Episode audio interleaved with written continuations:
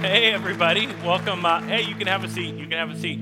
Uh, welcome back to Hope. Hope you had an awesome Thanksgiving break two weeks ago. Uh, the weekend before Thanksgiving, it was the end, it was commitment weekend to our Building to a Hope Beyond giving campaign. We were hoping that God's going to use that campaign to open the doors to new life uh, eternal life for more and more people all the time. And so uh, we asked you to prayerfully consider one time gifts or three year pledges for that campaign. And we've counted up the gifts and pledges so far. It's $3,008,353 uh, to be exact, which is a ridiculous amount of money when you stop and think about it. And so we're praising God uh, for $3 million. We're $3 million closer uh, to the phase two expansion here. A little bit of a bummer news is that's not enough to move forward with the project debt free, which is what we're committed to doing. Uh, somewhere between four and five million is what we uh, need for that. So I wanted to update you on next steps, what, what happens next. Number one, if you've already given a gift, we want to thank you for that. Uh, if you have made a pledge, a three year pledge, those start in January, we'd ask you to please give that. Every dollar that you give Every dollar that you give to Building to a Hope Beyond will be used for the construction of that phase two project. And so uh, every dollar gets us a little bit closer to moving dirt. When the total of the money that is in hand and the pledges that are still to come, when that total is enough for us to start building, that's when we will build. Secondly, we've got a construction team that we've put together. This church is blessed with a lot of people who are in the construction field, are very knowledgeable about that stuff, and so they're going to be going to work over the next uh, several months looking is there anything that we can do a little differently, value engineering, that sort of thing? Uh, there's not going to be much that we can do. It was a pretty tight budget already. Uh, but if there's something we can do differently, we will find that and we'll keep you updated as that uh, process unfolds. We began this uh, campaign because we have space needs, and those needs have not gone away. In fact, they will continue to get greater as you continue to carry out this mission and invite people to be a part of what God is doing here. And so I think sometimes there might be a temptation to say, well, let's just build whatever we can build for $3 million. Uh, one of the mistakes churches make is building too soon and building too small. And so we've been really prayerful about figuring out, you know, what is the space that we need to accommodate the ministry God wants us to be doing here. And we think shrinking the uh, floor plan or the blueprints would not be the wisest thing for us to do. And so the third thing I want you to know is it is never too late to give. Uh, the Monday after commitment weekend, we had our initial count, and it was $2.8 million. And so, in the last two weeks, as people who've maybe were away on uh, uh and it weren't here for commitment weekend, or then you were away for Thanksgiving break uh, and didn't get your pledge in on commitment weekend, we've had 200,000 more dollars come in. And so, if that's still you, if for whatever reason you haven't been able to give, but you were intending to give, we would encourage you to please uh, fill out that pledge card, or you can go online and give. Uh, just make sure you give to the uh, Hope Ankeny Building Fund, and it will go to uh, this campaign. Uh, you might be thinking, well, I don't know, my gift isn't going to get us to 4 million, or my gift isn't going to get us to 5 million, and, and, that may be true, but we had 474 gifts to get us to 3 million. So if we get 50 more or 100 more gifts, um, we're going to be getting closer, uh, that needle closer to where we can build. So that's kind of where we are as it relates to uh, the building. If you have any questions, I'd be happy to uh, try to answer those. Stop by, shoot me an email, give me a call, uh, that sort of thing. Uh, we've got a little bit more work to do and we have a little more waiting to do. And so, as Jackie Keeker, a longtime uh, staff member here at Hope Ankeny, said this week, she told me, Well, uh, first weekend of Advent is probably a good time to be reminded of the important work that God does in us while we are waiting. So, we're going to transition from the building campaign to the season of Advent. And to do that, we're going to take a look at a Christmas advertisement from a British department store called John Lewis. Uh, for the last, I don't know how many years, every year, John Lewis, this department store in Britain, puts out a Christmas commercial that's really creative. You can watch, I think, about 20 years worth of John Lewis uh, Christmas commercials on YouTube if you get snowed in at some point in the next you know, month or three. Um, just make sure you have a box of Kleenex handy. This is the 2011 Christmas commercial. It's called The Long Wait. The Long Wait. Take a look.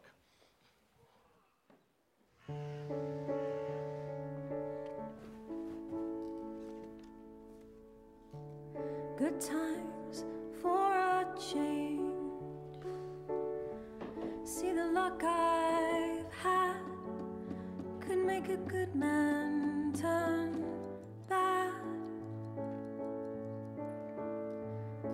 so, for once in my life, let me get what I want. Lord knows it would be the first time. Lord knows it would be the first time.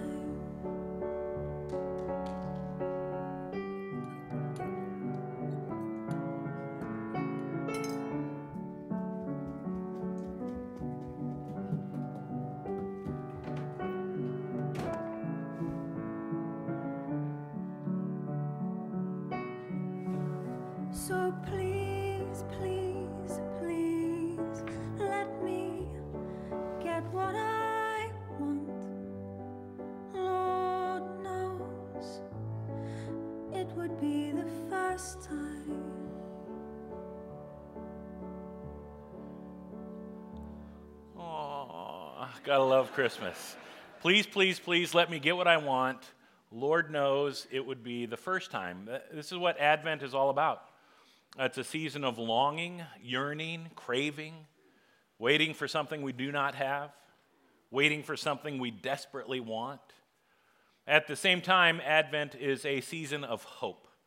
Uh, it's a season of this belief, this faith that the long wait will soon be over. And that's what our gospel reading is all about. Mark chapter 1, John the Baptist shows up on the scene and he starts pointing people to the long awaited, the long expected Messiah. Let's read verse 7 together. It's on the screen. Read it out loud with me.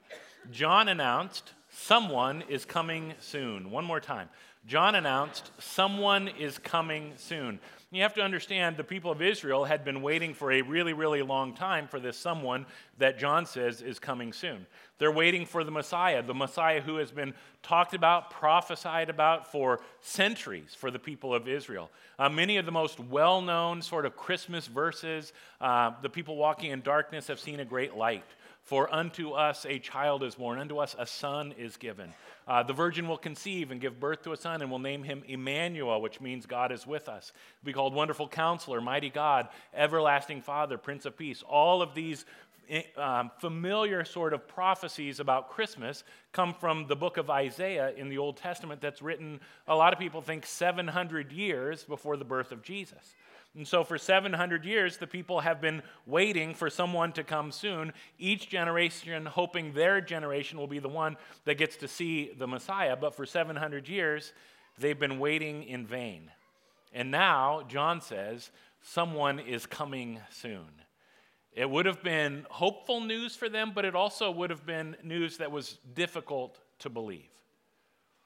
I wonder what it is in your life you're hoping is happening soon of Christmas season, holiday season, for some reason it seems to be one of those times each year we start to pay maybe a little more attention to those things in our life that don't seem to be going the way that we want them to be going.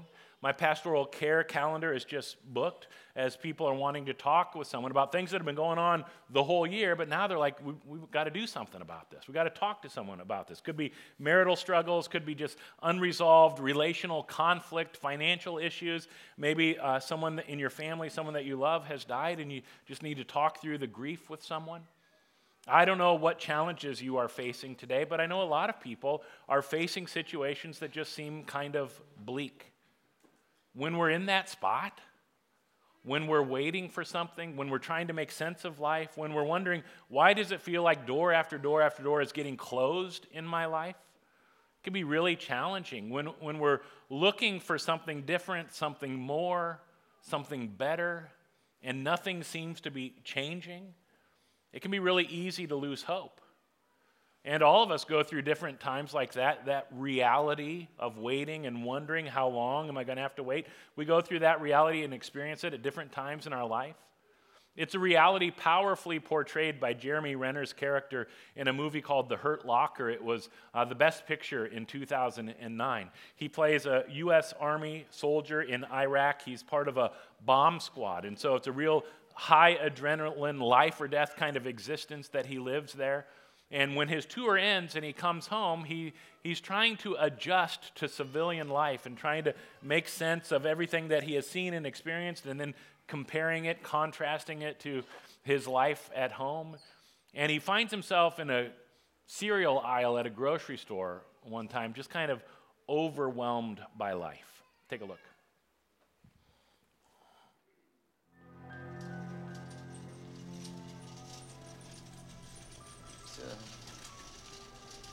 So.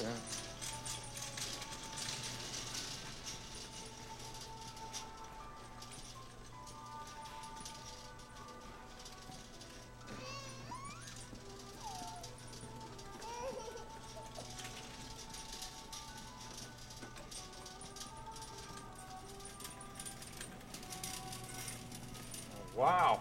You did some shopping. Yeah. Got some soda. We done? To get us some cereal? I'll meet you at the checkout. Okay. Cereal.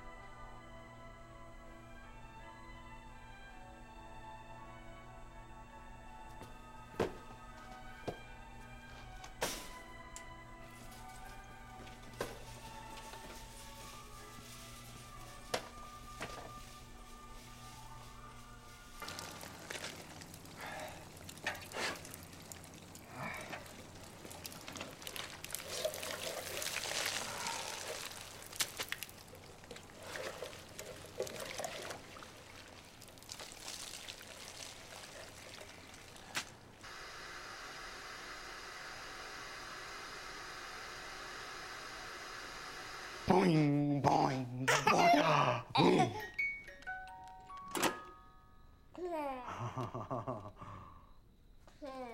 Yeah.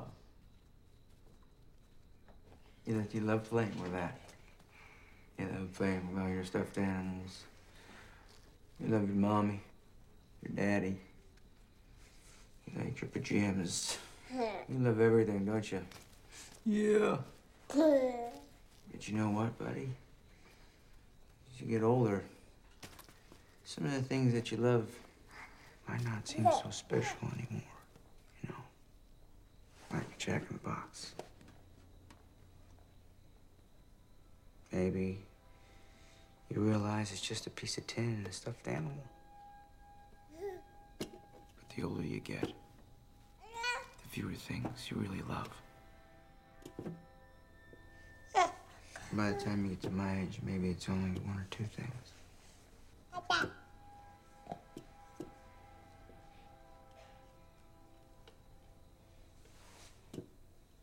With me, I think it's one.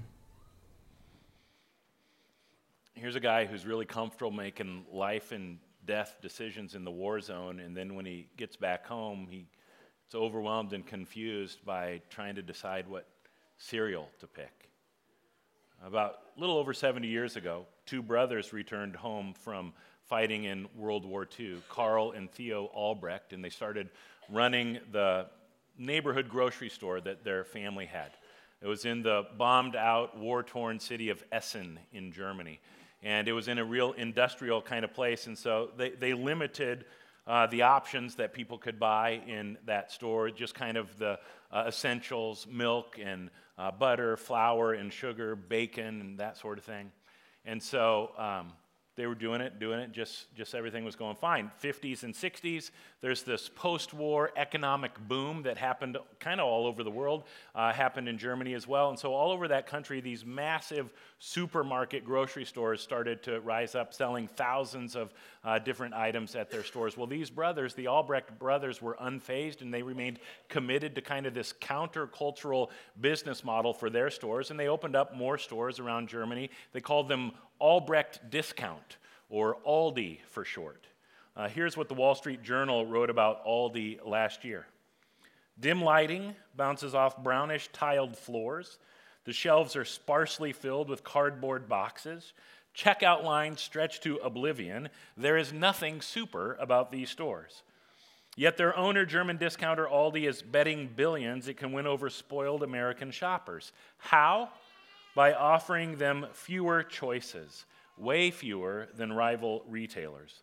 The unlikely proposition has worked nearly everywhere Aldi has set foot. The company is now one of the biggest retail groups in the world with more than 10,000 locations and annual revenues approaching $83 billion.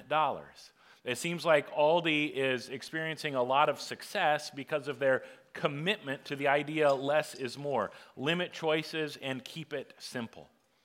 It's the first weekend of Advent. And as we move through this next month, uh, through the month of December, as we move closer and closer to Christmas, I wonder if this might be a mindset we would want to adopt. Less is more. Limit choices. Keep it simple. That, I don't know, monologue that Jeremy Renner's character was having with his uh, infant son in that scene from The Hurt Locker, it was fascinating to me on a lot of different levels, also tragic on a level. I mean, he's talking about this reality that the older he gets in life, the more focused his life becomes. That things that he used to think were so awesome and so great now don't seem that great anymore, maybe even seem a little trivial, a little pointless. We all go through that, don't we? I'm, I'm, the middle of three boys, and I remember when, when we were kids, when we were growing up, it would be Saturday morning, and it would be time for Saturday morning cartoons. Like, this is the greatest thing in the history of the world Saturday morning cartoons. And so we would invite our father to sit on the floor and watch two or three hours of Saturday morning cartoons with us. And dad would always find something else he needed to do, and I couldn't quite understand. Why would you not want to watch cartoons with us? Now I get it, right? This is part of maturing. The older you get, you realize what is really good and important, what really matters. Jeremy Renner's character is on to something that I think is, you could say, holy, it's righteous, that part of what it means to mature as human beings, but particularly as followers of Jesus, is to realize what are those things that really matter. This is what Jesus does. He takes the hundreds and hundreds of Old Testament laws and commandments and regulations that is complicated, and everybody's trying to figure out how do we follow this, and Jesus simplifies it. Love God, love your neighbor as you love yourself, and you're going to be doing just fine. So Jeremy Renner's character is on to something. And he says to his son, The older you get, you're going to realize there's maybe only one or two things that you actually love. And then the tragic thing, he says, is for me, it's only one. And it's not his son, it's not his wife, it's not his buddies in the army. It's this mistaken belief that the only thing that makes his life matter is what he does. Here's a guy who has limited his choices in life, he's kept it pretty simple. And in the process, he's missed out on what matters most in life. Here, here's what I think I'm trying to say the message today is called A Simpler Christmas. I think it'd be really easy for the preacher to stand up on a weekend like this as we're, you know, moving from Thanksgiving into Christmas and say, "People, don't you get it yet? The best Christmas possible is a Christmas where you pull out your calendar and you just start Xing out, I don't know, 25% or 40% of your commitments. Don't be so busy. It'll be a better Christmas. It'd be easy to stand up and say, look at all your shopping lists and uh, things that you still have to buy. For, just X out, I don't know, 10% or 25% of it. Just don't buy so much stuff. Don't, don't buy into the hustle and bustle and consumerism of Christmas if you really want to experience the best Christmas possible. And that might be true. That might make for a better Christmas. But at the same time, if your focus for this season is simplifying, simplifying, sim- that's my focus, is just a simpler Christmas, you can do that and still miss the point of this season. The point of the season is not how busy you are, not how simple you make things, not how minimalistic you can live. The point of the season is incarnation. Emmanuel, God is with us, God with flesh a God who comes so that we can experience the power of God's presence. What would it look like in your life over these next four weeks to have a moment or three or a dozen where you experience that power, the power of God's presence in your life in such a way that you're so aware of it, it's so real that your faith cannot help but grow, your hope cannot help but grow, your love cannot help but grow. Someone is coming soon, John the Baptist cries out in the wilderness. Prepare the way for the Lord. That's the point. How, how are we going to prepare our lives, our homes, our families, our, our relationships? How are we going to be prepared for God to enter our lives in powerful ways? Not just the Advent season, but how do we start living lives where that is the whole point? That's what matters most. It's a challenge, constant challenge for us. I think Jesus' brother James has some wisdom for us. You know, often when we point to this book of the Bible written by Jesus' brother, I like to just ask people, how many of you have brothers? Anybody? Brothers? All right, you can put your hands down. What would it take to convince you your brother was the Son of God? I I, same thing. Je- Jesus' brother is convinced. His brother's the Son of God. Here's what he says read it with me. You want what you don't have, so you scheme and kill to get it. You are jealous of what others have, but you can't get it, So you fight and wage war to take it away from them. Yet you don't have what you want because you don't ask God. You Remember the lyrics at the end of that commercial that we want? Please, please, please let me get what I want. Lord knows it would be the first time. I wonder how many of us actually know what we want. Jeremy Renner's character, I, he becomes convinced he knows what he wants, but I think he was deceived. He still didn't really know what it is that he was searching for, looking for, what it is that would make his life kind of complete. And I wonder how many times you and I simply have not done the hard work that it would take to actually figure out what it is that we want in our life. And so we see some things that are maybe shiny and uh, glistening, and we think, I'll buy that, or I'll invest in this relationship, or I'll consume that. That is what will give me what I want. And then Christmases come and Christmases go. And we find ourselves at the beginning of January or the start of the new year just kind of empty like it didn't happen again, like we've got the post holiday blues or whatever it is, because uh, we've got all of these expectations and it never quite lives up to our expectations. And even if we receive everything that we had on our Christmas list, we find ourselves realizing we still don't have what it is we truly want. You don't have what you want because you don't ask God, Jesus' brother James writes. Is he saying instead of making out Christmas lists to Santa Claus, just view God as kind of this divine Santa Claus, make out your list, but give it to God, and then God will give you everything you want? No. Next verse, he says, even when you do ask, you ask with the wrong motivation. That's why you don't get what you want. I wonder if maybe what James is getting at is the starting point is asking God. The, the starting point is realizing as we mature, the older we get, what really matters most is who is this God that created everything, who created me, who gave me life? What does it look like to listen to God, to learn about God, to worship, read scripture, pray, engage with my faith in such a way that God starts to open my eyes to help me to see what it is that I really want? You don't have what you want because you don't ask God. Maybe God wants to help us see what it is we actually want. Uh, we, we built this building three and a half years ago. We moved into here for about four and a half years that you know, we knew this was, was where we were going to be. And when I first got into my office, I'd look out the window and there was nothing but farms and farmland around me. And so I was kind of excited and anticipating who might our neighbors be. You know, what are going to be the really cool shops and restaurants that pop up all around us. So I got to tell you, I'm a little bummed that one of our closest and biggest neighbors is a big storage unit. And I get it. I get it. People move to this town, and I don't know where I'm going to live, so we'll put stuff in storage for six months or for a year until we figure out where we're actually going to live. But I don't think that's the real reason why we're building so many storage units in this country. Uh, a woman named Alana Samuel, writing in The Atlantic in August of this year, was talking about uh, the connection between technology and our current sort of retail practices. And part of what she writes about in the article is remember how it used to be?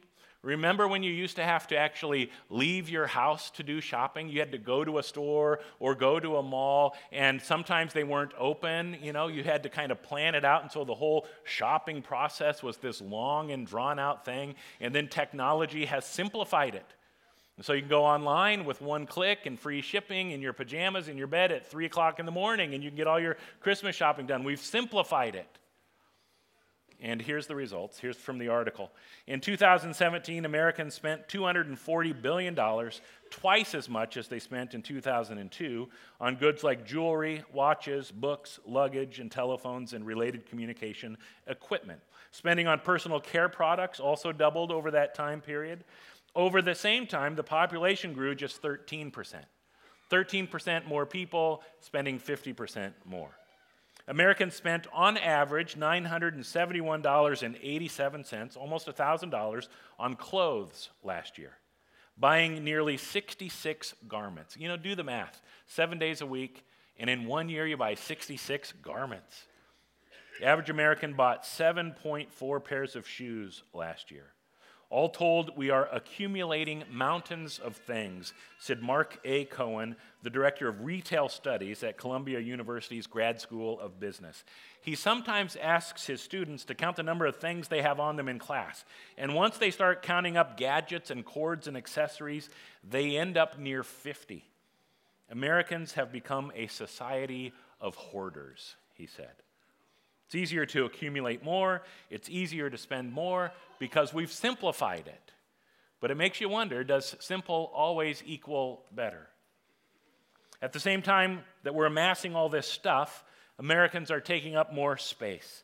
Last year, the average size of a single family house in America was 2,426 square feet, a 23% increase from two decades ago. The number of self storage units is rapidly increasing too. There are around 52,000 such facilities nationally. Two decades ago, there were half that number. We're accumulating and accumulating and accumulating more and more stuff all the time. So much so that people say America has become a society of hoarders. And it makes you wonder are we maybe losing more than we are gaining? Let's go back to the wisdom of Scripture, the wisdom of Jesus. Mark chapter 8, verse 36 and 37. It's on the screen. Read it out loud with me. And what do you benefit if you gain the whole world but lose your own soul? Is anything worth more than your soul? And so, if we were to kind of narrow our focus, Paul says, When I was a child, I thought and reasoned and acted like a child. When I grew up, I put away childish things.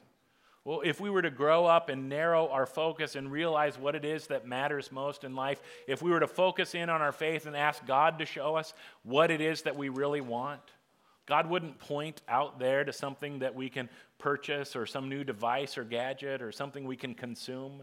God would point inside, God would point to our soul. And God would start to help us see that what we actually want is to be people who are known for our love. People who understand there is a God who loves us perfectly, unconditionally. And as we get filled up with that knowledge, filled up with that reality, God's real love for us, it would flow out of us into love for the world around us. We might not believe it now, we might not see it now, but I'm guessing the older we get, the more we will come to this realization that's really what matters most. For centuries, people of Israel are waiting for the Messiah they want a military hero, a political hero, someone who has the power to change all of their circumstances instantly. And it turns out the Messiah they really needed is born in a manger in a forgotten corner of the world. When he's 30 years old, he's baptized by his crazy cousin John, wearing camel hair clothes and eating locusts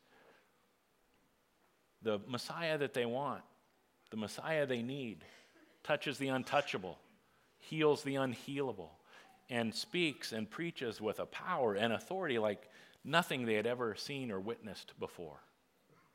The Messiah they needed went to the cross and died. And on the third day, the power of God's love raised Jesus from death to life so that we could all know that God's love is the most powerful thing in the world, and that love is what we need. That love is what we're searching for. That love is the real love we're waiting for. One more advertisement from John Lewis. This is the 2014 Christmas commercial. It's called Waiting for Real Love. Take a look.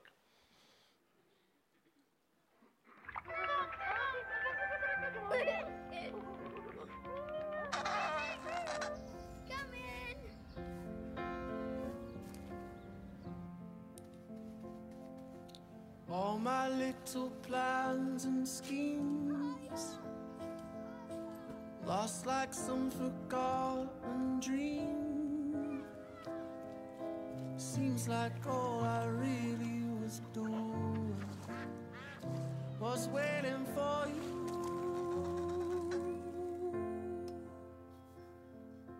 Just like little girls and boys playing with their little toys. Seems like all we really were doing was waiting for love.